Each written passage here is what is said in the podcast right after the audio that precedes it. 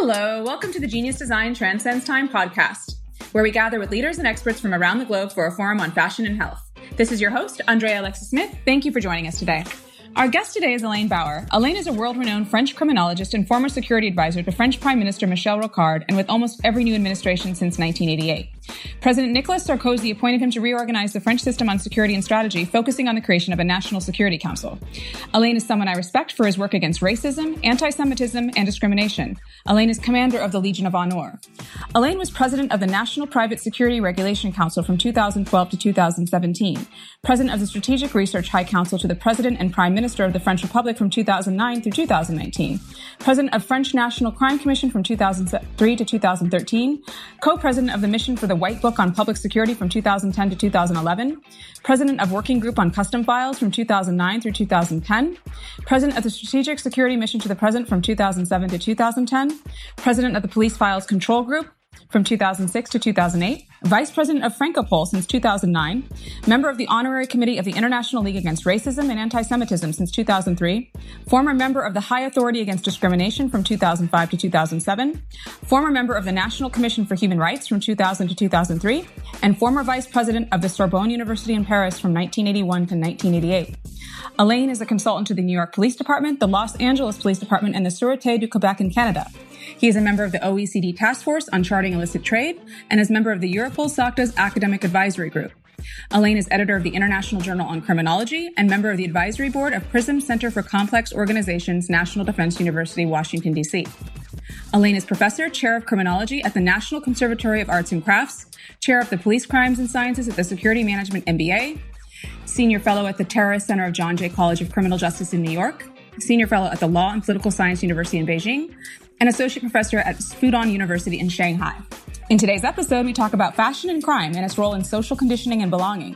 Alain shares his unique insight into the focus of today's fashion supply chain and moving towards sustainability for the worker, the community, and the environment.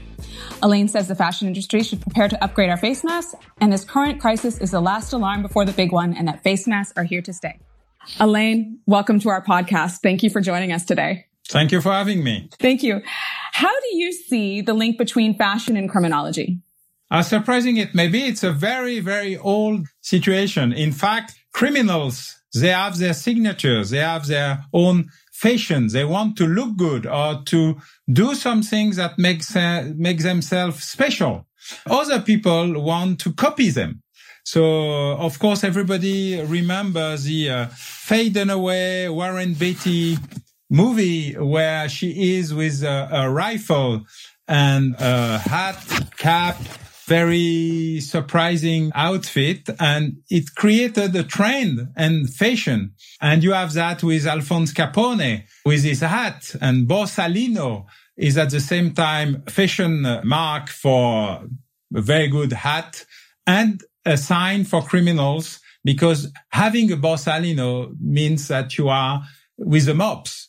So it's it's a long old story, and uh, it has uh, some uh, effect. For example, if you look at uh, Maria Marten in 1827 and the way she was uh, hairdressed, or when you look at the hat of Franz Müller, who was a very strange and uh, recut hat that he used uh, himself in the 1860, you had immediately, immediately a trend, a fashion trend. It creates something glamorous. And of course, we have all the gangster rap people. They create their own brands and they have their own way to show. And of course, there's a lot of people who wants to see, to be seen with their outfit because they belong to them. So right. it's, it's a very long story at the same time to look alike or to become a member of the group or of the gang. Right. Um, I think it's especially interesting with Bonnie and Clyde and Faye Dunaway. You know, today even we still we still wear berets, pencil skirts, sweaters. We see that look on the runway. And then you're absolutely right. I mean, it's it's fabulous. Al Capone, and you know, it's it, it's powerful. It's empowerment. It's people wanting to be noticed. That's, that's across, I see that across the line between criminology and fashion. You know, people, people have a need to be seen and heard. And sometimes you have also more than fashion, more than the pure silk or, or skirt or t-shirt. What's it written on it? Because it, it goes, it goes much more on the, uh, you need to know that not only look like it, it is it. And so you have the, some uh, uh, gangster signs, you have some uh, paper, uh, some uh, uh, slogans, you have some very specific way to do things. And for example, FCUK, which of course doesn't mean FCUK, was a part of behaving against the systems. And you have the same thing for the criminals. Right. So people use, they literally use their clothing to communicate a message, literally. To communicate and to belong. Communicate is I am with this or I want to be seen like this. And sometimes it's just belonging. It goes more over the just the signs and recognitions or tattoos. It's another kind of tattoos, but you can change them. Right, right. So you see that going along with the sign of the times, the, the, the fashion and the crime can imitate each other. Yeah, but uh, for example, remember pirates. Pirates, they had their own way to be seen as pirates. It was uh, the golden uh, earring, one or two. Cowboys, they have a way to have the jeans on their boots. Mavericks, they wanted to be seen as mavericks. You, they don't just needed to behave like mavericks. You have to be sure that they are what they do and uh, or trying to look alike if they are not courageous or foolish enough to do it. So most of the fashion trends are related to crime or try to use crime as a way to shock people and to make first page, front page. Yes, yes. amazing. Alain, um, you know, your work with criminology, there's a lot of conversation right now on how we can improve the supply chain in fashion. How do you see criminology playing a role along the supply chain in fashion as far as, far as sustainability? a lot of fashion brands are trying to save uh, their supply chain or protect uh, the design, protect the trademarks. Uh, there's a lot of fake in the fashion industry. And of course, right. this is a big, big, big business. The second part, the second part is about how to handle deliveries in between, in, in the middle of a crisis, deliveries of very special kind of things or deliveries of new kind of brands, which mean not very Kleenex fashion, but real sustainable fashion, which is another way to handle how you protect the environment, the people, and of course, uh, the way you do not destroy part of uh, the environment you live on. So you can see it on various ways. The first one is, of course, prote- protecting the trademarks. Protecting the trademarks is the first goal of any brand. And this is a lot of money. It's give you more money than uh, drug dealing, for example.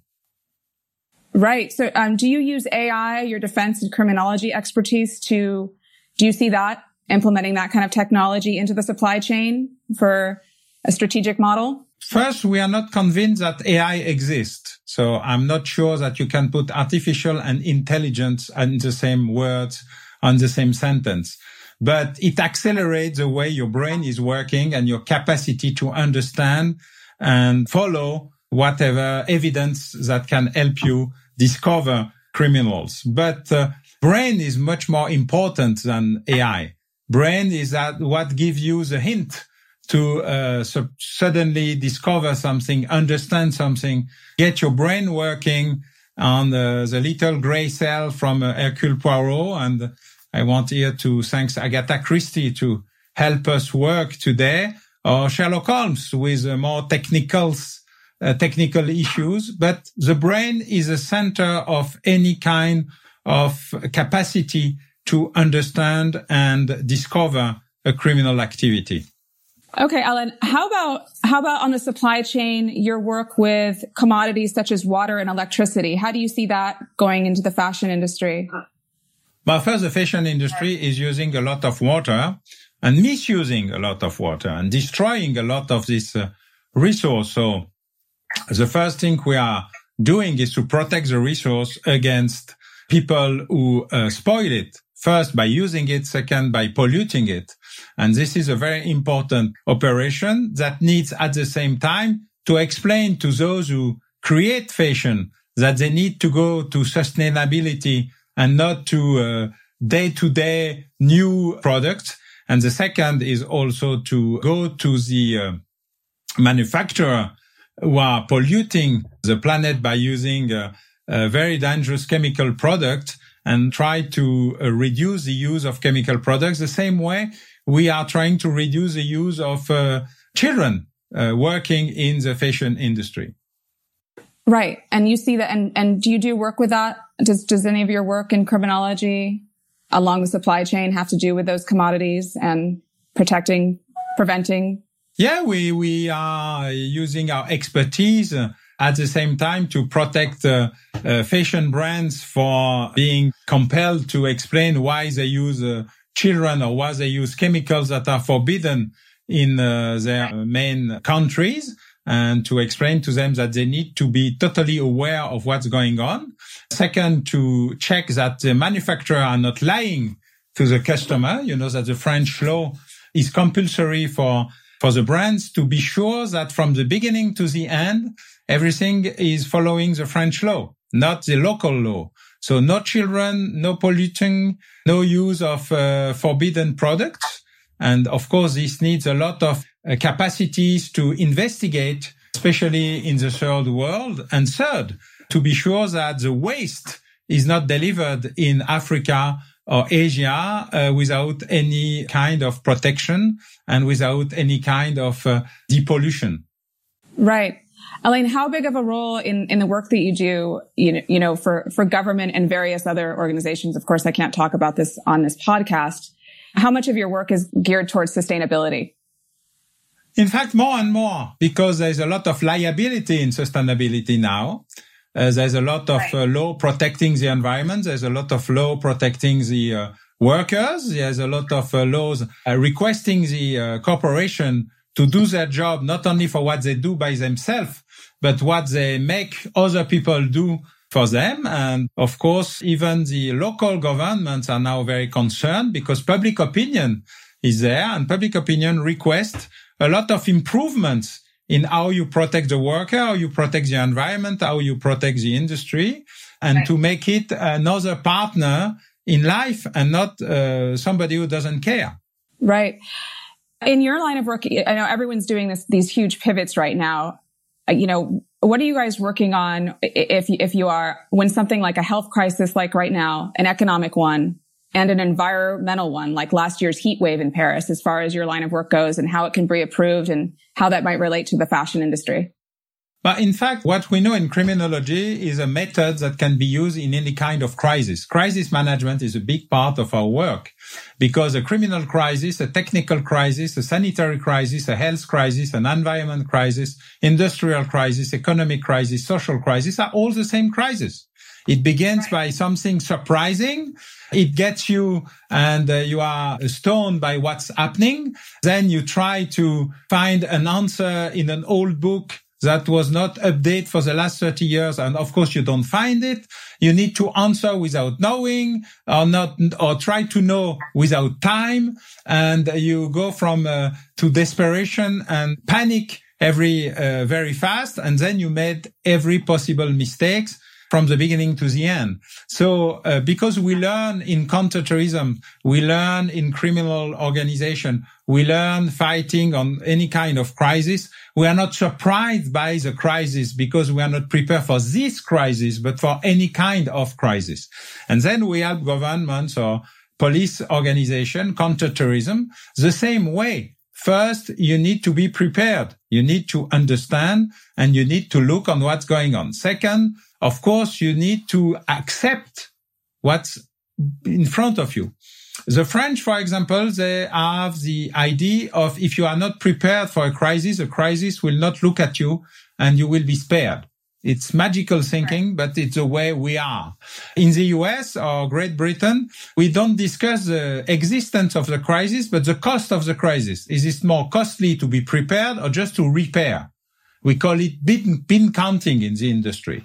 And uh, of course, it's very different because you don't have to argue about the crisis is there, but just is it more expensive to prepare or to repair? Now, what we are doing is uh, we are confronting to the first, first, absolutely first total crisis in the history of the world. We have every crisis at the same time everywhere. And of course, we are more or less prepared. We have a champion on what to do good, Taiwan. And we have the good and less good and no good at all students that didn't have any mask, didn't have any test, didn't have any organization, or for the French, had it and destroy it because the last crisis didn't happen. So we decide that because it didn't happen, it will not happen again. So we need to look at what we failed, look at how many people died, and understand that what is happening at the moment is an alarm. It's not the big one. It's not the big right. one. It's a in the middle earthquake. Just to remind you that the big one will happen one day or another. And we need to learn and understand on everything we did bad and wrong everything we constructed and destructed because we are forgetting things. Amnesia is the biggest drama in the history of the world because we are not surprised by what's happening. We knew it, but we forgot it. Right. Right. So going forward, forward can you tell me a little bit about the way I, I, I, envision things is that it's all connected. You know, our health is all connected. Our economy is all connected. All of our systems is connect, are connected, like you, like you mentioned before. What are you, what are you individually doing as far as the coronavirus work? Are you, you know, for prevention and for, you know, what may happen? But first, we were the one who worked 10 years ago to prepare for H1N1, the crisis that okay. we are totally prepared for, and that did not happen. And unfortunately, uh, for the last three or five years, uh, the system that was prepared to handle the crisis was dismantled because it was costing too much. And accountants are great people when they do accounting, when they do politics. It's not the best thing in the world. So accountants decided that it was too expensive to be prepared. So we are not. And at the moment, we are helping electricity, nuclear power, water, waste management, and a lot of industry to survive, especially in the food industry or in the uh, logistics, because uh, we are trying the country to continue to live, to people to have food, water, electricity networks, even if they are at home, that saved most of our countries at the moment. Then we are now preparing for the next one and we are trying to explain that we need to learn now for tomorrow because uh, this crisis was a last alarm before the big one. And we are working a lot on this, especially, and we need fashion and uh, fashionistas to be on board because they have a great influence on people. We need a lot of fashion for masks. Masks need to look nice. Masks need to look good. Masks need to look breathable. Masks need to be something normal. A French doctor, Charles Delorme, invented it in 1649. Everybody had a mask because they wanted to survive to the, the uh, the plague? We had so many new medical drugs, so many new improvements in the medical thing that we forgot the mask and everybody else use it, but not us. In Asia, masks are almost compulsory in life. And we laughed about it before the virus. So now we need to make the masks the new fashion thing. And this will help a lot because people will like to have it if you look nice. Right. They're the icon of our future. Exactly. So I think all the uh, great people who do the shows and go on runways, they need to send us a new trend of mask, even uh, more interesting mask like uh, transparency mask, where you can see your uh, own uh, face being protected, which is something important for people. But you can find a lot of ways to uh, create masks that look nice and protect you and the others. Wonderful. Alain, I think that's a wrap up. Alain is a world renowned French criminologist and former security advisor to Prime Minister Michel Rocard. And he says we all need to upgrade our masks in the fashion industry. I think that's a wonderful idea. Uh, one, one more question. Do you have a favorite fashion designer? I am very open minded, but uh, I uh, need to say that forever in my mind, Yves Saint Laurent is the one. That's a very, very good choice. Very good choice. Alain Bauer, thank you for joining us on our podcast today. Once again, this is the Genius Design Transcends Time podcast. Thank you for joining us. Have a wonderful day. Once again, thank you for joining us today on the Genius Design Transcends Time podcast, where fashion and health connect. This is your host, Andrea Alexis Smith. Have a great week, and we'll see you next time.